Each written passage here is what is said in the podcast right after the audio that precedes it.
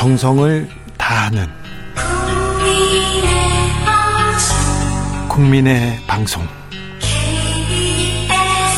KBS 주진우 라이브 그냥 그렇다고요. 주진우 라이브 2부 시작했습니다. 2부부터 들어오시는 분들 계시죠? 어서 오십시오. 잘 오셨습니다. 7시까지 함께 해 주시고요. 라디오 정보센터 다녀오겠습니다. 정한나 씨.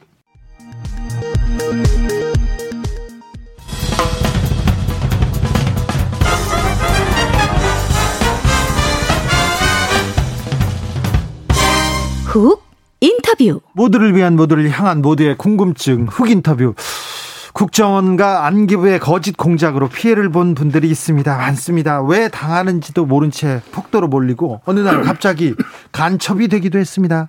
국가 폭력으로 피해를 본들 본 분들 지금껏 싸우고 있는데 소송에서 이기기 정말 어렵습니다. 피해 보상받기 정말 힘듭니다. 이름까지 공개돼서 생활은 더 힘들었다고 합니다. 그러는 동안 가해자들은 떵떵거리면서 살았어요. 훈장도 받고 승진도 하고. 그런데 이 피해자들은 피해를 보는데 가해자들은 아무런 제재를 받지 않고 있습니다. 국가 폭력 피해자들의 눈물 이제는 닦아드려야 합니다. 진정한 과거사 청산을 하고 미래를 가기 나가기 위해서 우리 함께 무엇을 준비해야 되는지 생각해 보겠습니다. 함세용 신부님 모셨습니다. 안녕하세요. 네, 안녕하세요. 신부님 어디에서 오세요? 네, 어, 오늘 2시 반에 네. 그 행정법원에서 네. 그 행안부가 거부한 네. 가해자 그 명단 네. 공개를 거부했어요. 고문 가해자들 명단을 네. 거부했습니까? 네, 왜냐하면 이제 그 중에 몇 분들이 이제 훈포상을 받으셨는데 네. 훈포상 받은 사람들에게 몇 사람을 어 훈포상을 재작년에 2018년에 취소를 했어요. 네. 어 그래서 이상하다 그래서 그 취소한 사람들 명단을 좀 알면 좋겠다 그랬더니 그걸 안 알려주는 거예요. 예. 그런데 피해자들은 실명을 다 공개를 했어요. 그렇죠. 누구 간첩 사건 그렇게 네, 나왔지 이렇게. 않습니까? 근데 거기서 훈포상 받은 가해자는 땡땡, 네. 김땡땡, 네. 이땡땡 이렇게 한 거예요. 피해자는 이름이 나오고 가해자는 네. 이땡땡. 어 그래서 이게 어떻게 된 거냐? 그 이제 공문을 보냈더니 응답을 안 해서 행정법원에 3년 전에 이제 에, 저희들 소송을 했는데 네. 그때 이제 그것도 법이라는 게 법원에선 이렇게 명령을 못 한대요. 뭐 공개하라 못 하고 네, 공개하라는 어 그 그런 명령이 아니라 그런 것이 불이하니까 이렇게 이렇게 하다 권고인가 봐요. 나는 네. 법적인 용어는 잘 모르겠는데 그래서 1차 우리가 재판 때 승소해서 했는데도 그 법원의 명령을 안 듣는 거예요. 네. 다시 두 번째 저희들이 소송을 냈습니다. 이제 네. 아주 더욱 구체적으로. 네. 그래서 오늘 이제 결심을 했고 11월 5일에 네. 예, 이제 확정 판결을 하는 걸로 그렇게 해서 오늘 2시에 제가 재판 참관하고 왔습니다. 고문 가해자의 신상을 공개하라 이렇게 얘기했는데 어, 지금 권고 사안이어서 강제적으로 지금 공개를 하지 않고 있군요. 네. 그리고 핑계 대는 게 네. 그게 뭐 국가 안보와 관련돼 있다라든지 또 사생활 침해라든지 이렇게 네. 조금 어 적합하지 않은 이유를 대는 거예요. 네네. 네. 그리고 또 아주 사적으로는 네. 행안부 또 그 실무자들도 좋으신 분들이 계시잖아요. 네. 저희들한테 개인적으로 아, 이게 국정원에서 반대하기 때문에 안 됩니다. 국정원에서 반대합니까? 아, 검찰이 반대합니다. 검... 국방부 네. 보안사를 관장하는 국방부가 반대합니다. 또 경찰청에서 반대합니다. 이렇게 저희들한테 정보를 주더라고요. 네. 그러니까 이제 행안부의 실무자들은 나름대로 좋은 뜻이 있는데 네. 자기들이 공개하고 싶어도 그런 이제 권력기관에서 네. 못하게 한다는 거예요. 그게 더욱더 가슴이 아프더라고요. 가해자 우선주의 국가 2335님 이렇게 지적하셨고요. 0798님 가해자 인권만 존중되는 나라. 피해자가 아무리 울어도 보호 안 해주는 나라. 아, 신부님. 그런데 아, 고문 가해자들은 간첩을 잡았다고 훈장 타고 포상하고 승진했습니다. 그때 피해자들은 감옥 가고 간첩으로 몰려서 정말 억울한 세월을 살았지 않습니까? 네. 그런 사건이 하나 둘이 아니라 아, 수많은 그렇죠. 조작 사건이 수십 년 동안 이승만서부터 뭐 박정희 전두환 오늘의 일까지 네. 또 얼마 전에도 KBS에서 특집으로 보도됐습니다. 특별히 그 제일동포 네. 교포들 간첩, 단 사건 나라를 사랑하기 위해서 모국에 공부하러 왔다가 간첩으로 이렇게 붙들려 가지고 그냥 사형 무기징역 10년 이렇게 또 수 없는 고문을 당하고 참 그런 의미에서 그분들은 이 조국에 대한 아픔과 함께 네. 어떤 배신감이랄까 네. 이런 걸 안고 어떤 분들은 정신 이상자가 되셨어요. 네. 그 작년에 돌아가신 분 중에 한 분 너무 가슴이 아픈 일이 많은데 이건 어 저희들 정부뿐만이 아니라 그 당시에 모든 공직자들 또 함께 살았던 저희들 시대적으로 함께 우리가 뉘우쳐야 될 일이 아닌가 이런 생각하면서 기도 올리고 있습니다. 고문 가해자들 그 사람들은 승진하고 잘 살다가 지금 나이 많이 먹었을 거 아니에요. 예. 이그 이글 이름을 공개한다고 해서 뭐 재산을 뺏기거나 아니면 자리에 있는 있는 자리에서 쫓겨나거나 그러지 않지 않습니까? 일종의 이제 기득권인 것 같아요. 제 생각에. 네. 그래서 이제 고문 가해자로서 이름이 아주 공개된 사람은 김근태 의원을 고문했던 이근한, 이근한 씨. 그다음에 최정길 교수를 고문 치사해서 가담했던 그 차철권. 네. 이 차철권 이 사람들은 우리가 이름을 공개해 가지고 네. 알려진 것이죠, 이제. 네.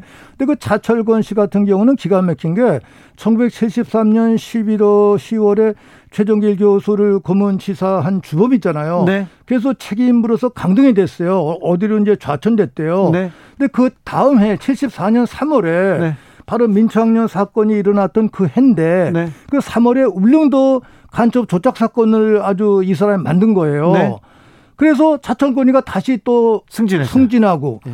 그리고 또 훈포상을 받았어요. 네. 근데 이 사람은 취소가 또 안 된 거예요. 그래요? 어, 이런 일이 있을 수가 있 그래서 우리가 의문을 갖는 거는 훈포상 취소된 분들은 고문 가해자 중에서도 조금 아래 직 책에 있었던 사람. 네. 그분들 몇 분만 그렇게 당한 것 같아요. 진짜 몸통. 예, 진짜 몸통. 지시자들. 그 사람들은 오히려 당하지도 않고 이게 아주 기가 막힌 일이죠. 역사의 참 예. 비극이네요. 네. 오사공호님 이런 파렴치한 행정소송 응원합니다. 끝내 이 길이라 얘기하셨고요. 0335님께서 친일파 청산도 중요하지만 조작 사건 가해한 사람들 청산 먼저 돼야 됩니다. 하는데 이 고문 가해자들 지목된 사람들 사과는 제대로 했습니까? 아 사과를 어 박지원 국, 그, 뭐 국정원장이 네. 딱한 분에게 사과를 했어요. 그 한 분한테 사과한 이유는 네. 그 과거사 진성 규명위원회 신청하셨던 분들이 네. 맨 처음에 거기서 이 사람 재심 신청해라. 네. 그 재심에서 무죄가 되셨어요. 네. 그분 하나는 국가 공문에 나와 있으니까 그분 한 사람에만 사과를 한 거예요. 아주 다른, 다른 웃기는 일이죠. 그러니까 다른 동료들이 다 같이 무죄를 받았는데 사과를 못 받아서 야 이런 일이 있을 수 있냐. 그러니까 우리가 국정원에 권고했어요. 네.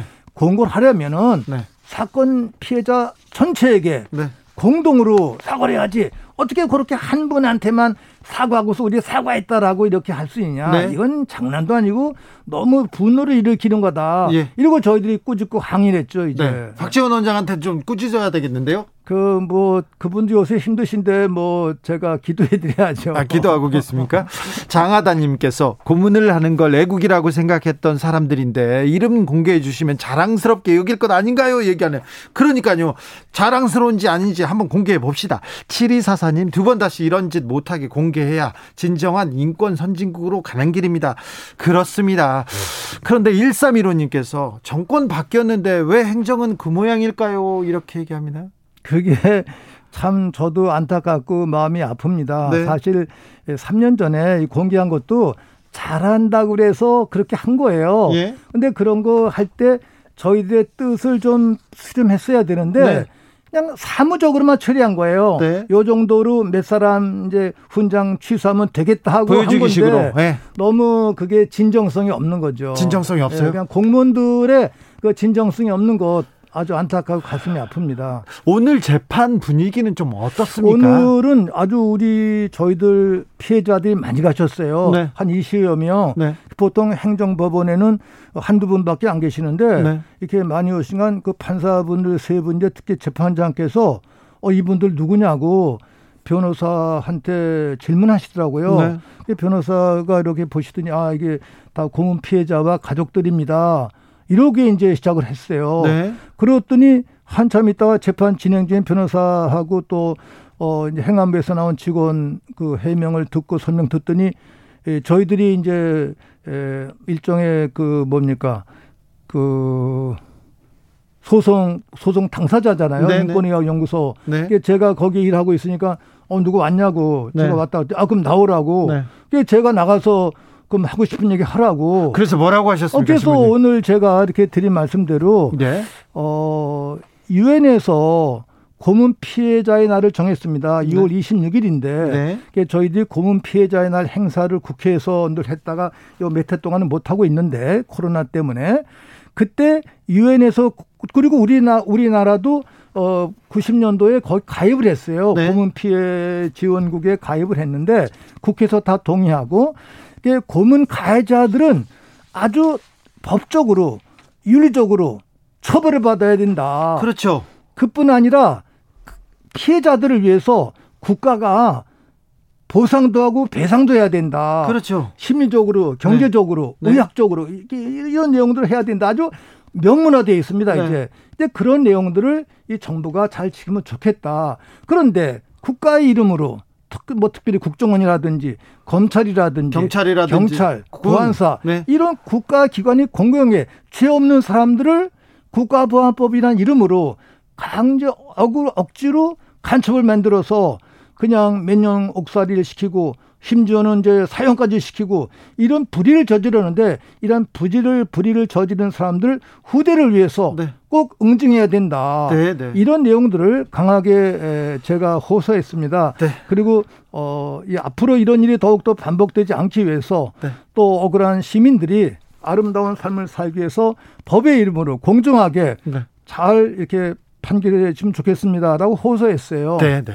2507님께서 지금도 그들 세력, 그 고문 가해자 세력이 힘이 있다는 거예요. 얘기하고요. 4297님, 신부님 올바른 나라는 언제쯤 오나요? 화가 납니다. 화가 나요. 우리 사회 좋아지고는 있습니까? 신부님? 뭐, 좋아지고는 있는데 생각보다는 못한데 네. 그래도 우리가 일제시대 때보다 네. 또는 이승만 때보다 네. 박정희 때보다 전대현 때보다 조금 진전된 부분이 있겠죠. 네. 근데 거기서 만족하지 않고 네. 더 우리가 아름다운 유엔 인권 헌장이 보장한 그러한 공동체를 세우기 위해서 네. 각자 자리에서 더욱 노력해야 된다고 생각을 합니다. 알겠습니다. 네. 고문하는 일은 없어야죠. 그리고 그 잘못한 사람들이 피해자들한테 사과는 해야 될 거 아닙니까? 잘못했다고는 해야 될 거 아닙니까? 아까 인권의학 연구소 활동하신다고 했는데 이 인권의학 연구소는 뭐 하는 단체? 네, 인권의학 연구소가 이화영 소장이라고 이분이 의사세요. 네. 네. 미국에 이제 암 전공하러 공부하러 가셨다가 에, 조지아 대학에서 평화학을 만났어요. 네. 아, 우리가 인간의 병을 고친 것도 주, 뭐 중요하지만 공동체의 선익을 위해서 어, 공동체의 암을 제거해야 되겠다. 네. 그래서 평화학을 전공하셔서 네. 팔레스타인도 가시고 또 어려운 나라도 방문하고 한국에 오셔서 고문 피해자들의 치료를 위해서 투신하는 거예요. 네. 그 저보고 같이 하자 그랬는데 그 당시에 제가 민주화운동 기념사업회에서 일을 하고 있었는데 거기에는 법이 고문 피해자에 대한 지원이 없는 거예요. 네. 근데 제가 마음대로 할 수 없으니까 제가 좀 어렵다 그러고 또 그 당시엔 제가 배운 옛날식으로 고문 피해자보다 우리가 더 큰 것을 해야 된다 이렇게 주장을 했더니 그분이 저에게 사제가 그렇게 생각하면 안 됩니다. 고문 피해자들을 위해서 치유를 트라우마를 치유해 주는 것이 완전한 인간화, 민주화, 그 다음에 인권 실현입니다. 그러시는 거예요.